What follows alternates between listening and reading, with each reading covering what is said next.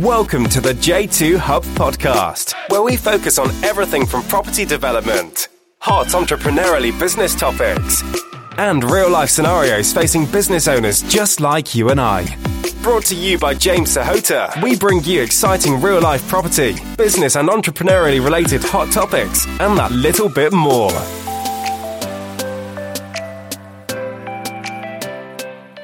Welcome everybody to another episode of the J2 Hub Podcast. You're probably wondering where James has been and where have I been hiding and why have I not released another episode for quite a while.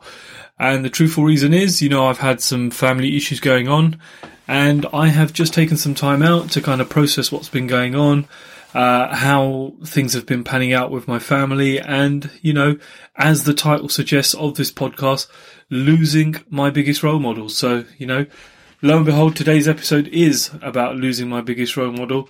For some of you that are close to me and know me and have stayed in touch, you'll know just over a month ago. In fact, the day this podcast is released, just a month prior to that, I sadly lost my biggest role model, which was my mother, mum to me, but Daisy to many other people. Sadly, she lost her battle with a very, very rare form of brain cancer, which came about all of a sudden. And took her in a space of 6 months. So my first episode back in quite a while, I wanted to actually talk about that, wanted to talk about my mother. And a lot of you have said, you know, I felt a real connection with her.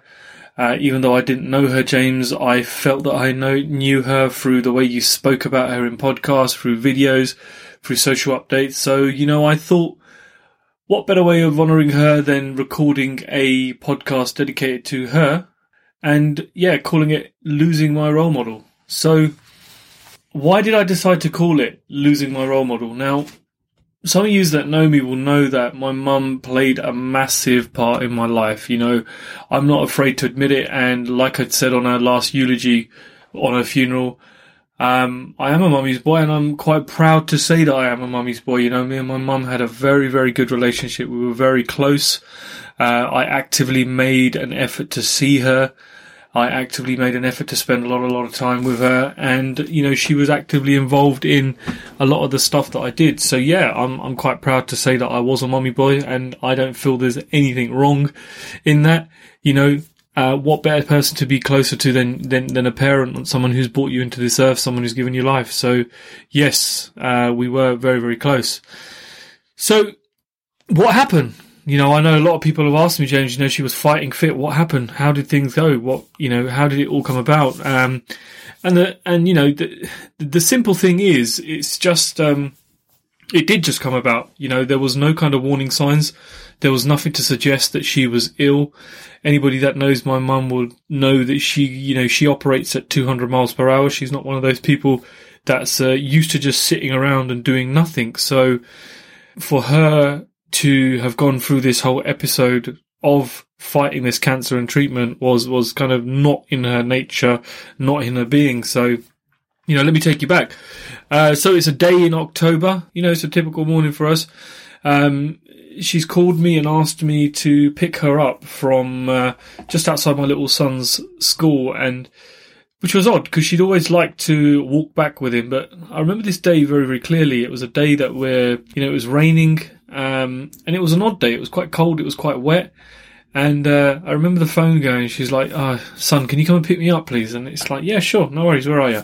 Outside the school. And I get there. And automatically, I felt something was odd because it was very unlike my mum to not be dressed for the elements, so to say. You know, she was wearing a very thin coat and it was soaked right the way through. And her shoes...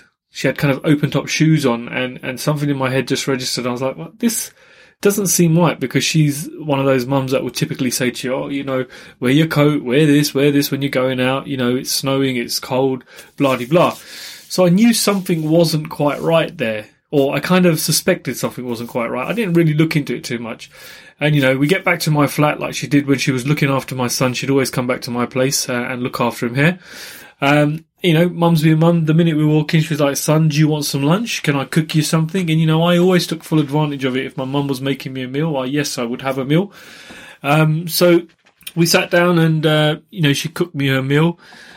And I ate this meal and, it was really odd because I had a lot of things to do. I was on site. I was doing the London HMO. I should have really eaten and gone straight back out. But for some bizarre reason, something kept me glued to that chair. And looking back now, I really can't work out what it was, but something stopped me from moving from that chair because I'd finished my food. And I said to my mum, I said, you know what, Mum, I'm going to head back to work now. So I'll see you tomorrow. I'll see you again later on. And she's like, do you want a cup of tea? And I thought, do you know what, let me have a cup of tea. So she made me a cup of tea. And I just remember sitting there drinking this cup of tea and just kind of gazing out the window. I didn't really have much to do. I think I may have been scrolling through Instagram or something or the other, just sitting there passing time. But it's a really odd feeling because something stopped me from moving. Something really just kind of kept me in that seat. And lo and behold, a few moments later, you know, I hear my mum kind of, I see her at the corner of my eye. She's just walked into the living room and she's shaking. You know, she's shaking. She's having a fit, like almost her face is drooped to one side. And anybody who knows me and my mum would know that we kind of have a very jokey relationship. You know, we're quite open. We play pranks on each other. And here's me thinking, nah, this woman's trying to get me with a badass prank here, man. And I'm thinking, nah, Mum, come on, snap out of this. What's going on? And, you know, within a split second, I knew something wasn't right. And, you know, I jumped off my chair and I just kind of walked towards her and grabbed her. And, you know, she's having this fit and she's fallen into my arms. And all I can think is, oh, God, please don't die. Please don't die, you know, because if you've ever seen someone having a fit, I don't know how to describe it, but if I was going to best describe it, it's almost as if like the body is switching down or you know, is turning off. And it was so surreal. Now, this fit didn't last very long, but for me, it just felt that it was going on for hours and hours and hours. You know, I just thinking back now, it was only kind of maybe a minute and a half. But at the time it felt, it was super long. So she has this fit. You know, obviously I call the ambulance and, you know, there's three paramedics that come in to have a look, see what's going on, you know, and Mum in typical Mum style is trying to convince them that there's absolutely nothing wrong with her and that she must get back to the kitchen and that she must cook the meal that she was going to be cooking for tonight. And, you know, it was apparent that, yes, she had come back round from this fit and she was okay-ish, but she'd completely lost coordination on her kind of left-hand side. And when they were asking her to do certain things where I think some of the exercises are like, you know, touch your nose with your finger or, you know, kind of touch your head and then touch this. You could see she was really, really struggling with it and she just, her coordination had all gone kind of wrong. So the paramedics were concerned enough to get her in the back of the ambulance and, you know, have the blues and twos on and take her straight off to Royal London Hospital to inspect what was going on. And, you know, it was COVID time, so nobody could go with her. So she had to go off to the hospital by herself. And then I remember she's in hospital and she's kind of like, you know, she's fine. We managed to get an iPad to her. So she was FaceTiming and talking and letting us know what's going on and how things are and, you know, latest progress. And she was pretty upbeat, you know. She thought a few days in hospital, I'll rest up, I'll be back, and I'll be back to full flow. I can get back and do what I really love doing. So it kind of later transpired after they'd done some scans and some MRIs and whatever they do down at London, Royal London, that she had two tiny tumours in her head. And, you know, obviously when you hear that word tumour, automatically just think, oh, fuck, you know, she's a goner or there's something far more serious here. And we were kind of assured not to worry too much. And we were told, you know, one of the tumours was only 5 millimetres and the other tumour was only 14 millimetres. And, you know, in terms of tumour sizes, those are pretty damn small. And I remember talking to a few people that have gone through something similar like this. And actually, in fact, a lot of respect for Harvey Gill, good friend of mine, who's, you know, who's been through something similar with his brother. And, you know, he kind of kept me calm and collected and made me understand what was going on. And really kind of what to expect moving forward. And looking back now, what I really love about what he did was he kept it very real. You know, there was nothing where he didn't sugarcoat anything. He didn't say anything that I needed to hear. He kind of told me what it was and how things may pan out if it is certain things. So yeah, big up to Harvey, man. You were a massive support in all this. So you know, due is due. So thank you so much for your support. Getting back to the tumours, so they said, you know, we're not too worried about they're in an area of the brain that we can get to, and we are going to operate and cut them out. And we thought, okay, you know, all good. She's quite excited. Mum was okay with it. You know, she's a soldier. She didn't really batter an eyelid of having a skull cut open and somebody going in and cutting something out. So, you know, she has the surgery and the two tumours are removed. And after that, I think about almost a day or a day and a half later, they let her come home. And, you know, she is on the road to recovery. And we're looking at her thinking, damn, you know, this woman's just gone through major brain surgery and, you know, she's planning her rota and when she's going to be back to work. And in true mum style, this is where I kind of get a lot of my drive from. She was just a determined person, you know, in every aspect of her life. So seeing her recover, we just thought, you know what, this is absolutely fantastic. You know, we've managed to catch this in time. She's going to be absolutely fine. Nothing serious with this and everything is good. And, you know, she was led to believe in the hospital as well. Look, you know, Mrs. Sahota, we don't suspect there's anything seriously wrong with you, but we can't be sure until we get stuff back from the lab. You know, we just disregarded it. We thought, you know, it's nothing major. She's all going to be good. And we had a celebratory drink and she was on the mend. Transpired kind of a week and a half later or 2 weeks later when, you know, I took my mum down to Barts Hospital in London for a kind of they wanted a routine checkup and a follow-up, and we kind of went there, and it was all good. You know, big up Barts. They're this fantastic hospital, the cancer department down there, the chemo department down there, radiotherapy department down there, and just generally the staff are just amazing people, you know, really empathetic people, really kind of know how to handle cancer cases and not only deal with the patient but deal with the family that suffers as well. So another massive shout out to Barts. You know, your department was absolutely fantastic in the care of my mother. But so yeah, we're down there for our appointment, and you know, mum's getting quite frustrated because I still remember we were sitting down and we'd been there for quite a while and no one had seen us yet, and we really didn't know how the system worked. You know, she had a couple of cups of tea. And we're just waiting. We're waiting. And here's me just thinking, you know what? There's nothing wrong with her. We're just going to go in. They're going to say, you're all good. You know, let's just carry on with the recovery. So I remember we finally get called in, and I didn't suspect anything was wrong.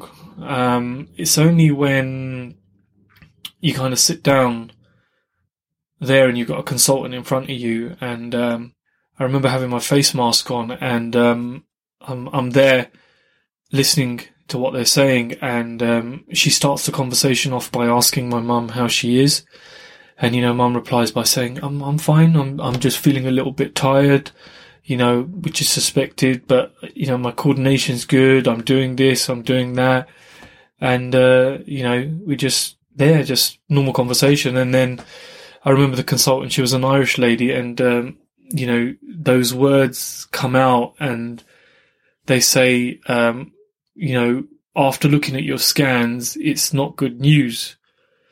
And when you hear those words, it's not good news, my heart just sank to the bottom of my chest, and I really didn't know what to say or what to do. And the next words out of her mouth were, you've got a severe case of brain cancer.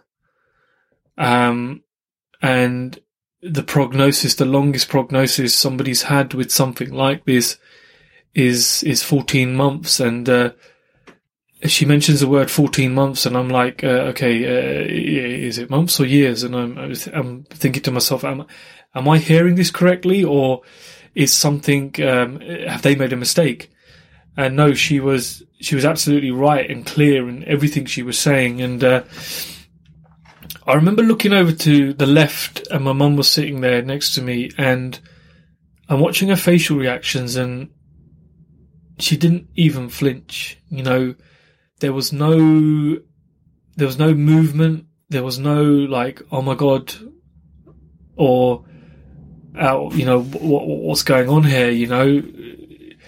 So I had to turn around and just hold her hand. And I said to her, I go, Mum, do you actually understand what they're saying to you? And she just nodded her head and she said, yeah, I understand what they're saying.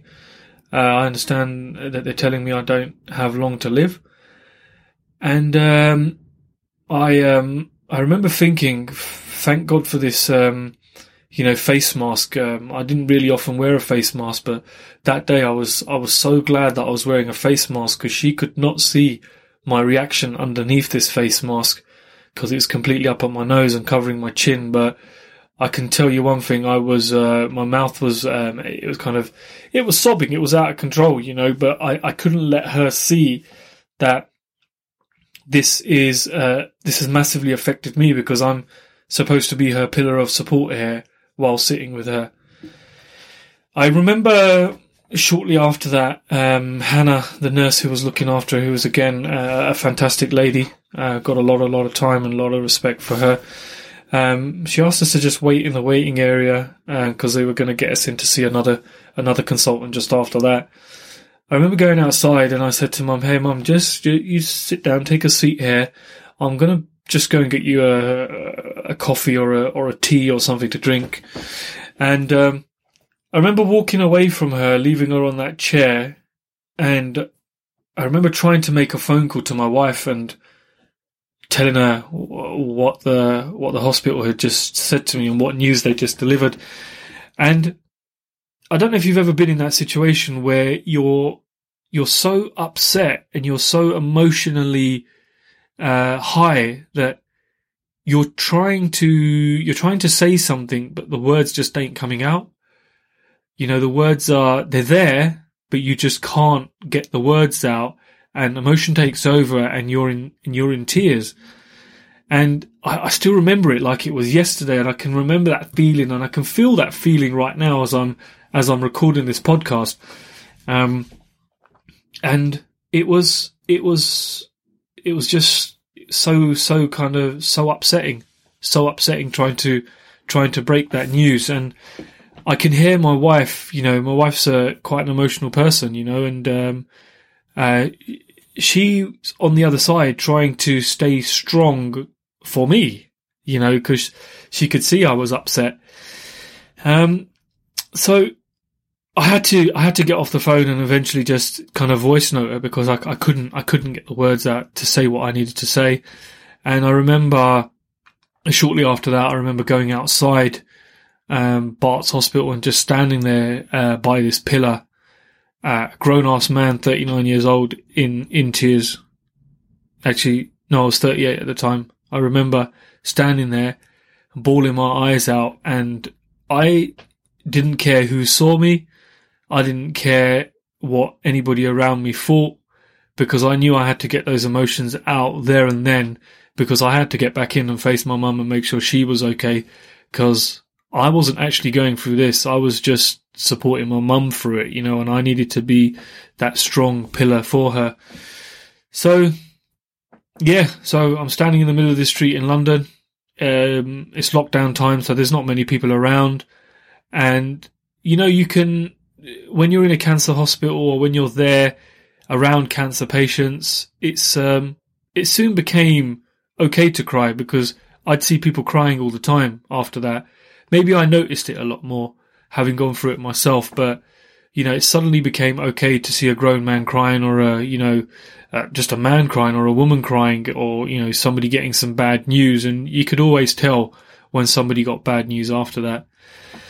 So I remember going back into the hospital where my mum was, and just sitting with her, holding her hand, and you know, she said something really strange, not really strange to me, actually. It wasn't strange. It was typical my mum's language. She said to me, son, this cancer's not going to decide when I leave. I'm going to decide when I leave. And I just thought, wow, you know, she has literally just been hit by a bus, and she's still the most upbeat person I know, the most upbeat person. And she looked at me and she said to me, Ronani, and in Punjabi, that basically means you're not going to cry, you're not going to get upset. And obviously when she said that, she had me in even further tears, and, you know, it just all started again in front of her. And I'm supposed to be this big macho man keeping myself together. But, you know, when you're that close to someone, you feel their pain, you live their pain, you go through their pain. So, yeah, it was a tough old day that day. I remember getting back into the taxi now. Actually, no, before we got back into the taxi, I remember we went in and saw this consultant. And, you know, this consultant gave us some hope. You know, he said to us, he goes, look, I would expect someone like your mum who's never, ever been ill, someone who's been fighting fit her whole life, to really have a standing chance of fighting this. And although it's never going to go away, we could contain it, you know, we could shrink it, we could buy her some time. And it really did give us some hope. And we thought, you know what, if we can get maybe a few extra years with her, you know, or a year with her, it'd be absolutely fantastic. Again, she was just, you know, emotionless. She didn't say anything. She just kept her cool. And I'm thinking, God, man, she's going to crack at some point. You just can't be told that news and not crack. So after that, we head home. You know, we're back in this Uber. We're going home. And it was just silence all the way through. Silence with, I think, her just holding her hand. Nothing was really said.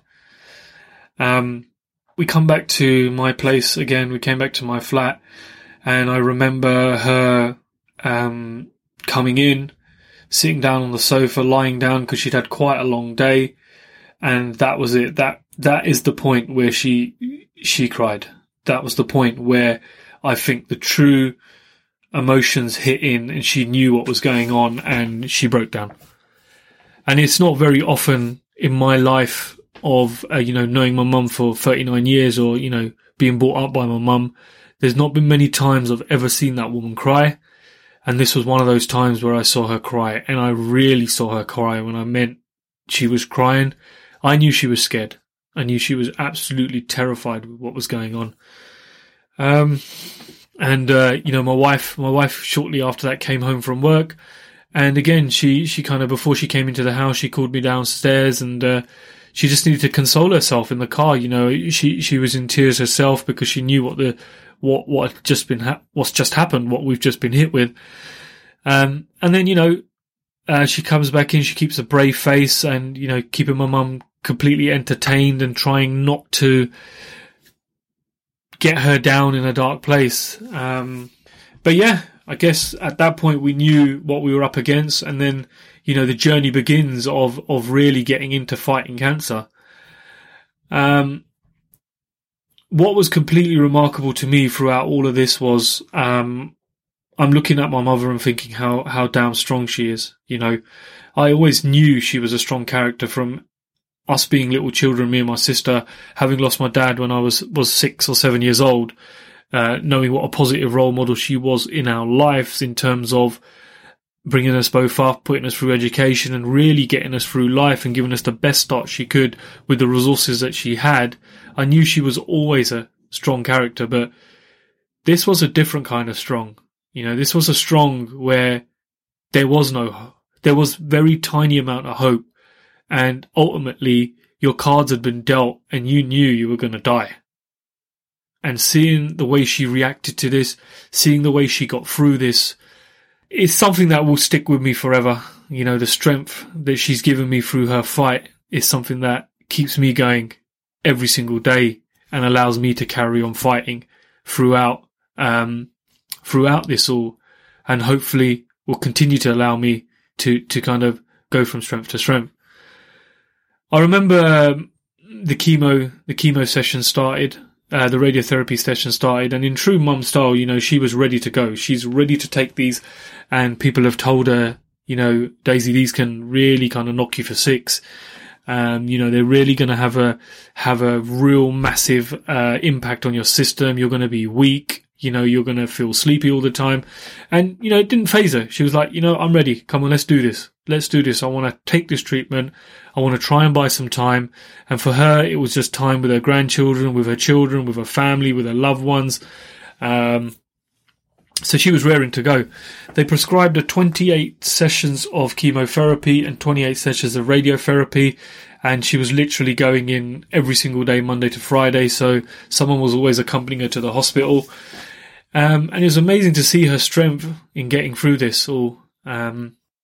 She took it very, very well. She took it extremely well. I remember sitting in radiotherapy rooms and talking to people that were having 2 or 3 sessions or 6 sessions. And when they found out how many sessions my mum was happening, you know, everybody was kind of admirable to her to say, you know what, this isn't easy what you're doing and what you're going through with these massive amounts of, you know, sessions and that they've given you in one go.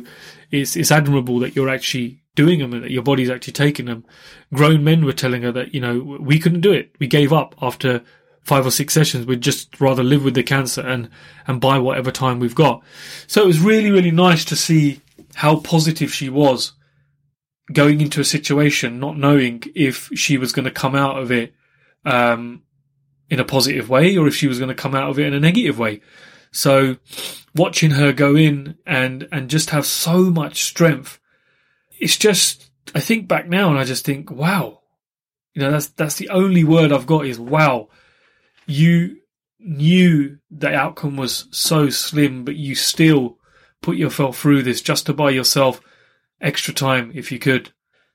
So cut a long story short, I won't go into it too much, but after doing 28 sessions of chemo and radiotherapy, her body couldn't take any more. And, you know, I think we as a family knew it hadn't worked because she was just rapidly going downhill. And, you know, she, little things like she was having trouble speaking. She was having trouble eating. You got to remember this is a period of 6 months and 1 week. So 6 months and 1 week from the period of having a fit to the period of losing her life was only 6 months and 1 week. And in that period of those 6 months, we watched her go from someone who could, she could walk, she could talk, she could eat, she could communicate, she could get on the phone, she could do all the usual things that somebody would do. And to watch her demise go down so quickly and watch her go from perfectly fit to her last days where she couldn't eat, where she couldn't drink, when she couldn't talk. It's amazing how quickly this cancer can get someone and take someone who's so physically fit down to someone who's just, you know, can't do anything, can't go to the toilet on their own, is bedridden, and is literally just waiting there to die. So, you know what? You hear that cancer word and you just think it's never going to happen to my family. It's never, ever going to happen to me. I'm never going to have to go through it. And it's just amazing when you do what an evil disease it is and how it really does tear people up. I guess one of the positive things in all of this, in losing my role model, as I like to call this title, was that it was always a massive fear of mine, losing my mum. It's one of the things that has really, really bugged me, really upset me over the last few years. In fact, it's something that I always dreaded because I thought, I do not know how I would react to it because she is such an important part in my life. I didn't know how I'd react. I didn't know what I'd be like as a person.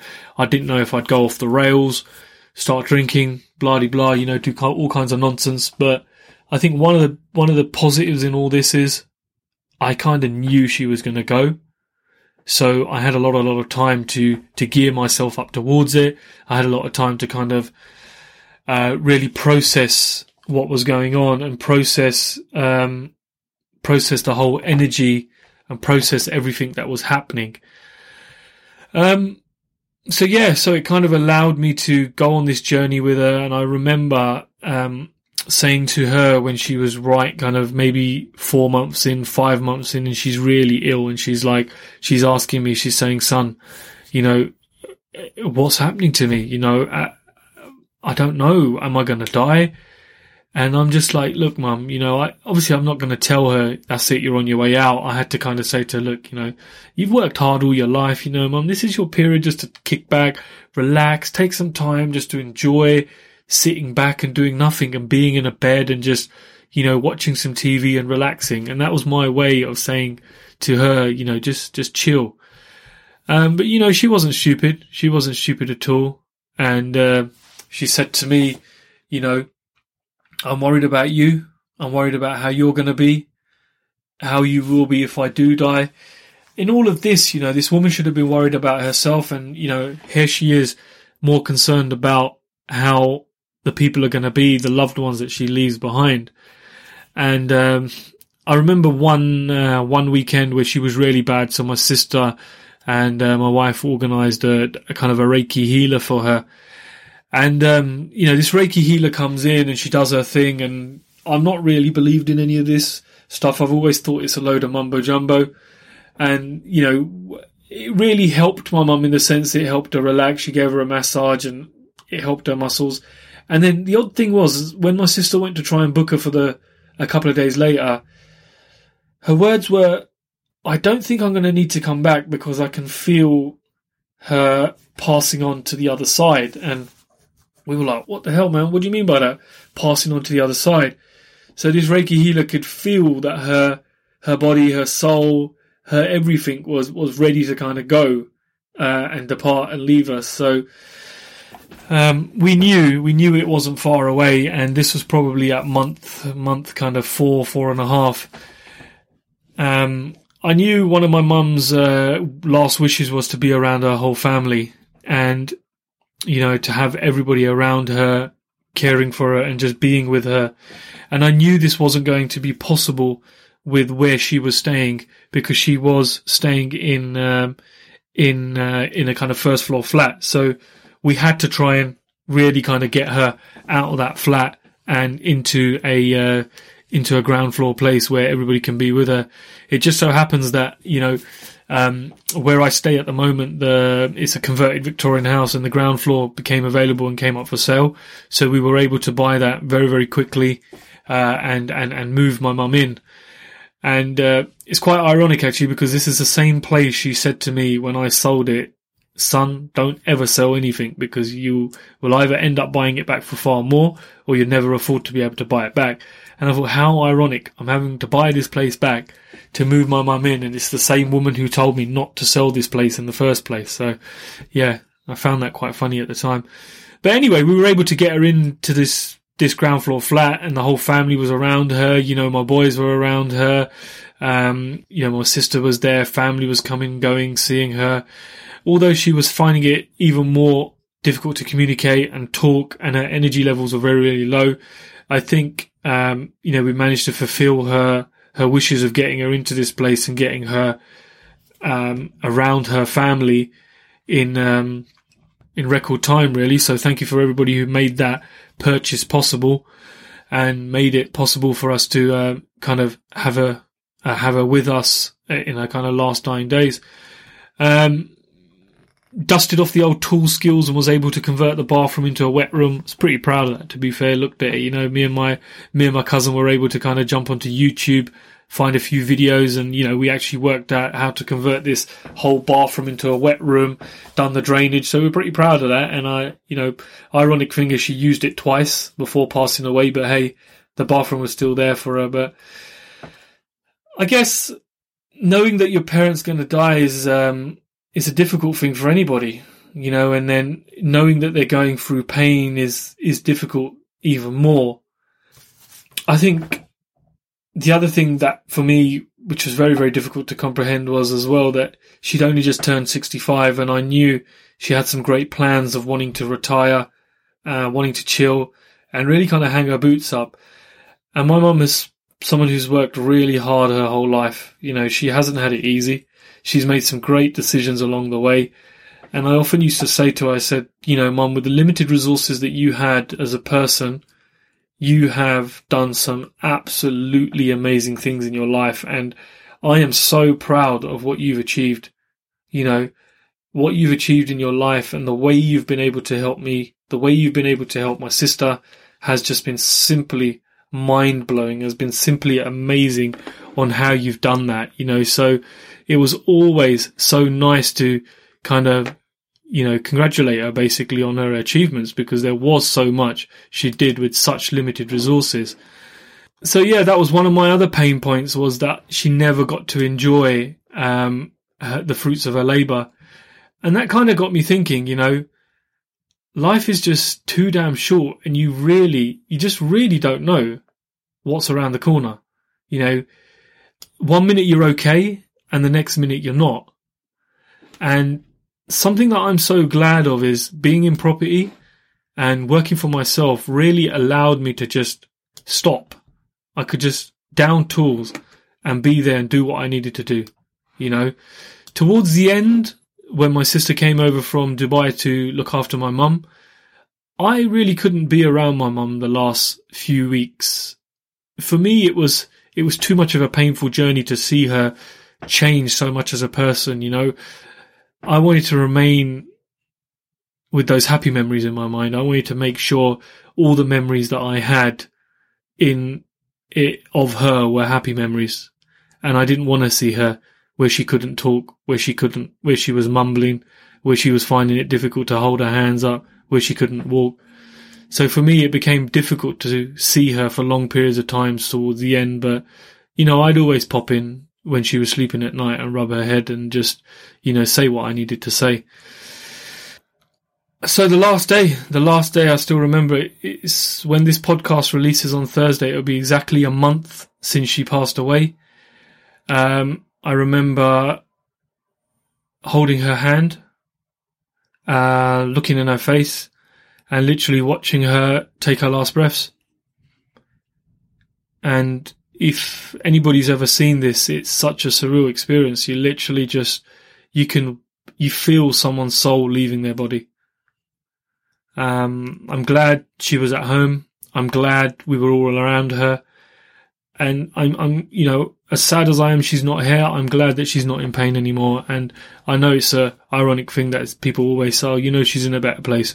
But for someone who was going through so much pain with this cancer, and she never ever moaned about it, was you know, amazing to see her strength. Again, I keep referring to this word, strength. It was always so amazing to see her strength. And yeah, in a weird kind of way, I was glad that she was now at peace, and I'm glad I was able to hold her hand. And it comes full circle, really, doesn't it? You know, I watched her have a fit. I held her hand. She was given bad news. I held her hand. She was going through radiotherapy and chemotherapy. I held her hand. She takes her last breaths and I'm holding her hand, you know. And it just, in the back of my mind, I kept thinking there were so many times when she would have been holding your hand throughout your life, when you were going through certain stages, when you were learning to walk, when you were a baby, when you were born, you know. So it was that whole thing, that cliche thing where people say you come with nothing and you go with nothing. It's absolutely true. You know, the minute she took her last breath, I don't think she was worried about how much money she had. I don't think she was worried about what's going to happen to her assets, because that is it. Bang, when you're dead, you are dead. And that is it. You're gone. I think too many people forget the fact that, you know, death is round the corner for everybody. It's something we can't escape. It's something we can't get away from. And it's really helped me understand that I want to live my life totally differently. You know, I don't want to be chasing the dollar. I've chased the dollar long enough. I've had the dollar before. Well, not the dollar, the pound. I've had the nice things. And ultimately, when it comes to it, them things don't really mean shit. You know, you got to ask yourself, who is going to be there for you in your time of need? Who is going to be there supporting you when shit hits the fan? And it's taken me long enough to realise this, and I've realised they are the things that I am now going to solely focus on. Our relationships, people that matter, and, you know, creating memories. Because when you see someone right in front of your eyes lose their whole life in such a short period of time, it really does change the way you look at life. I want to take you through the funeral day because I think this is quite an important day. So Mum's funeral was held quite early after she passed away. The first date that was available, we wanted to put her to rest. And, in true Mum style, she said to me, I don't want a fussy funeral. I don't want this. I don't want that. But, being the lady that she is, we felt she deserved a great funeral. So we did organize a great funeral for her, and it was a beautiful day. And that's how I'd like to, that's the best way I can describe it. It was an absolutely beautiful day. I remember going to see my mum in the morgue in the morning when my sister and my wife had just got her ready to be placed in the coffin. I remember placing my hand on her head, and I remember her body being so cold, so cold. But I looked at her, and she just looked so peaceful, and she looked as if she was sleeping. And I remember holding her hand, and I asked my wife and my sister if I could have 5 minutes on my own with her.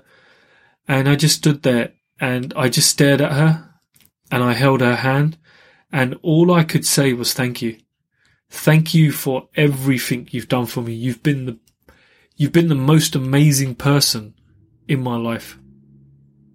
You've taught me so many things that I'm going to take forward. You've given me so many opportunities, so many skills. And I can't stand here and think of one negative thing to say about you, or one negative memory that comes to mind, or one negative, one argument that even sticks out. That's how good my relationship was with my mum, that even when she was lying there about to be put to rest, there was nothing but happy, positive things that I can think about her. So we decided one of the things we wanted to do on her funeral day was take her. Her body was placed in the hearse, and we had some white horses, and she was taken past her workplace. Now, anybody that knew my mum would know that her work was her life. She was a carer. She worked and cared for severely disabled adults, a job that required severe amounts of patience, and she was somebody who could do this job very, very well. So we decided that we wanted to take her body past this workplace and kind of stop outside her workplace. My emotions were pretty much in check for most of the day, but when we got to this her workplace, and the hearse pulled up outside, they had these massive balloon with her name spelled out, Daisy. And people were clapping for her.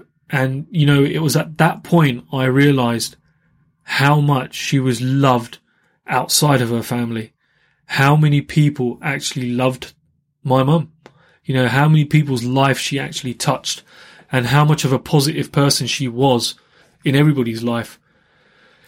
And I remember getting out the car and just standing there, and there was a very, very good reason that day why I was wearing sunglasses, because I knew there'll be periods in the day where my eyes will be bawling out, and I wanted to just keep my emotions in check. And I remember that was the first point of the day where I just could not control my emotions, seeing people clapping for her, and when you watch somebody who's mentally disabled in such a way that they can't talk, they can't communicate.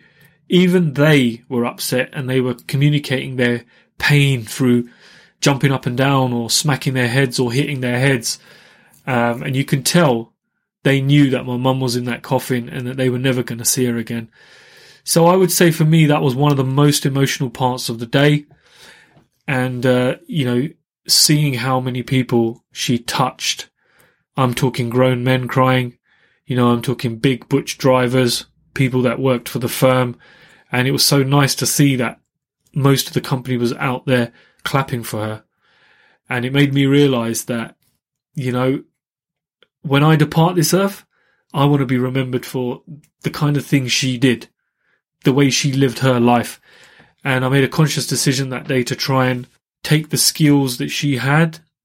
Although I can never be like her, I do have the same blood flowing through me, so I'd like to take some of those traits and live those through in the way I do business, the way I am as a person, and the way I just live my life generally. A couple of things, lastly, James can talk. I could carry on talking for another hour, But there's a few things I wanted to share from the eulogy and the speech that I gave that day. And one of the things is the following. Mum always took an interest and was involved directly with my work. She was almost like a silent board member who always wanted to be involved, or at least wanted to be told what was going on. In a weird kind of way, I really enjoyed having her by my side, especially in the last project we did together. Forget having a builder's mate to help you. I had my very own Daisy mate, a labourer, a tradesman, and everything in between.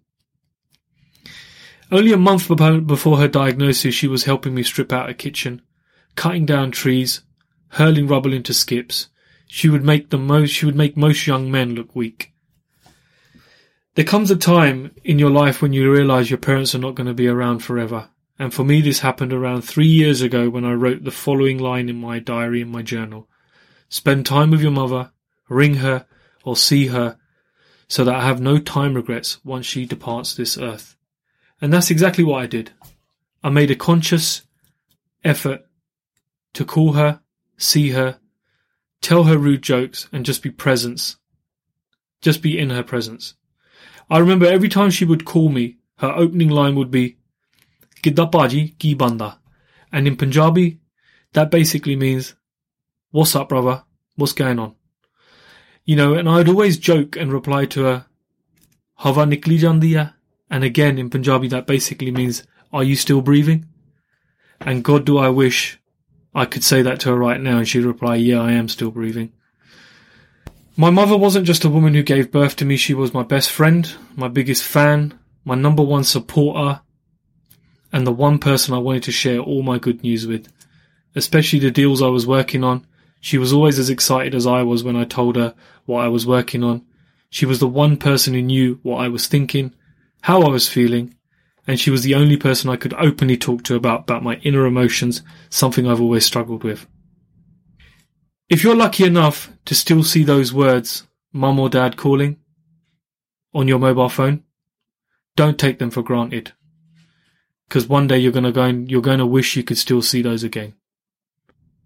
Just remember, you only get one mum and dad, and if you're not spending enough time with them, or if you're not constantly reminding them how important they are, I think you really should be. You know, you realise at times like this that they are just there for your, you know, all they want is betterment for you. All they really care is for you to be successful. All they really care is for you to fly and do great things. So take some time, give them a phone call, give them a FaceTime, you know, do what you need to do. But ultimately, when they're gone, and you really don't want to have any regrets whatsoever. And I can gladly say that I have no time regrets. I have no regrets of not spending enough time with my mother. In fact, I have nothing but fond memories. So on that note, and before I finish this podcast, I thought it'd be good to record this just to let everybody know what's been going on in the world of James for the last 6 months, 6 months and a few weeks. And if you haven't already seen the charity that I'm collecting for in memory of my mum, you can see it through my Instagram profile by just clicking on the bio and checking out the link tree and just visiting that page. If you haven't donated, any small donation would be great. The challenge for the month was 250 kilometers of running, which means we have covered just under 6 marathons, 156 miles in 22 or 23 running days, which is a pretty big challenge. You know, if anybody's run that kind of distance before, you know what it does to your body, you know exactly what it does to your legs and what it does to your feet. So the reason for doing that for me was because I needed to do something positive. I needed the scales to balance out. You know, when you have a loss, you must have a gain. And I wanted this to be a real positive gain for me, because knowing myself and knowing my personality, I could have very easily have gone the other way and just, you know, sat there drowning my sorrows and you know, doing all kinds of things that I shouldn't be. So for me, this challenge was more so to get my emotions in check, to raise some money for a great charity, a charity that supports abandoned young girls in India, and also to elevate my mind to a new level of thinking. And I think this challenge has honestly done that.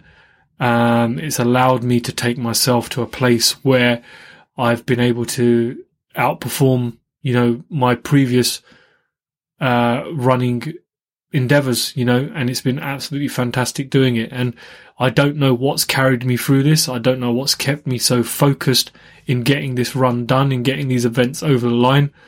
I'd like to think, it was my mum. I'd like to think something extremely positive up there has kept me going.